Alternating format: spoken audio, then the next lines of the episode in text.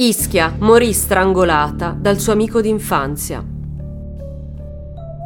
Succhivo è un borgo di Ischia davvero meraviglioso ed è su questo pezzo di isola che Giovanni Rubo e la sua famiglia hanno deciso di passare alcuni giorni di vacanza a cavallo del Ferragosto. Giovanni è però un ragazzo difficile. Dopo la morte del padre, infatti, ha alcuni problemi di tossicodipendenza e soffre di frequenti crisi d'ansia e depressione. Ad aiutarlo a venire fuori da quella difficile situazione c'è però il prezioso aiuto della sua amica d'infanzia, Marina Caccia Perugini, che laureatasi in psicologia è divenuta la sua amica psicoterapeuta. I benefici del supporto di Marina contribuiscono a rendere ancora più forte l'antico legame tra i due, saldando quel rapporto che ha unito fin dall'infanzia i due ragazzi e le loro famiglie. Proprio in nome di questa amicizia, Marina raggiunge Ruba a Succhivo per una vacanza di 4-5 giorni. In uno dei giorni della sua permanenza decide però di non andare al mare con la famiglia. Non si sente bene e preferisce rimanere a casa. A farle compagnia rimane Giovanni, ma al ritorno dei Rubo i ragazzi sembrano spariti e con loro anche l'auto del giovane. A ricomparire la sera è solo Giovanni, il volto pallido, l'espressione sconvolta e in mano le chiavi della dépendance in cui soggiornava Marina.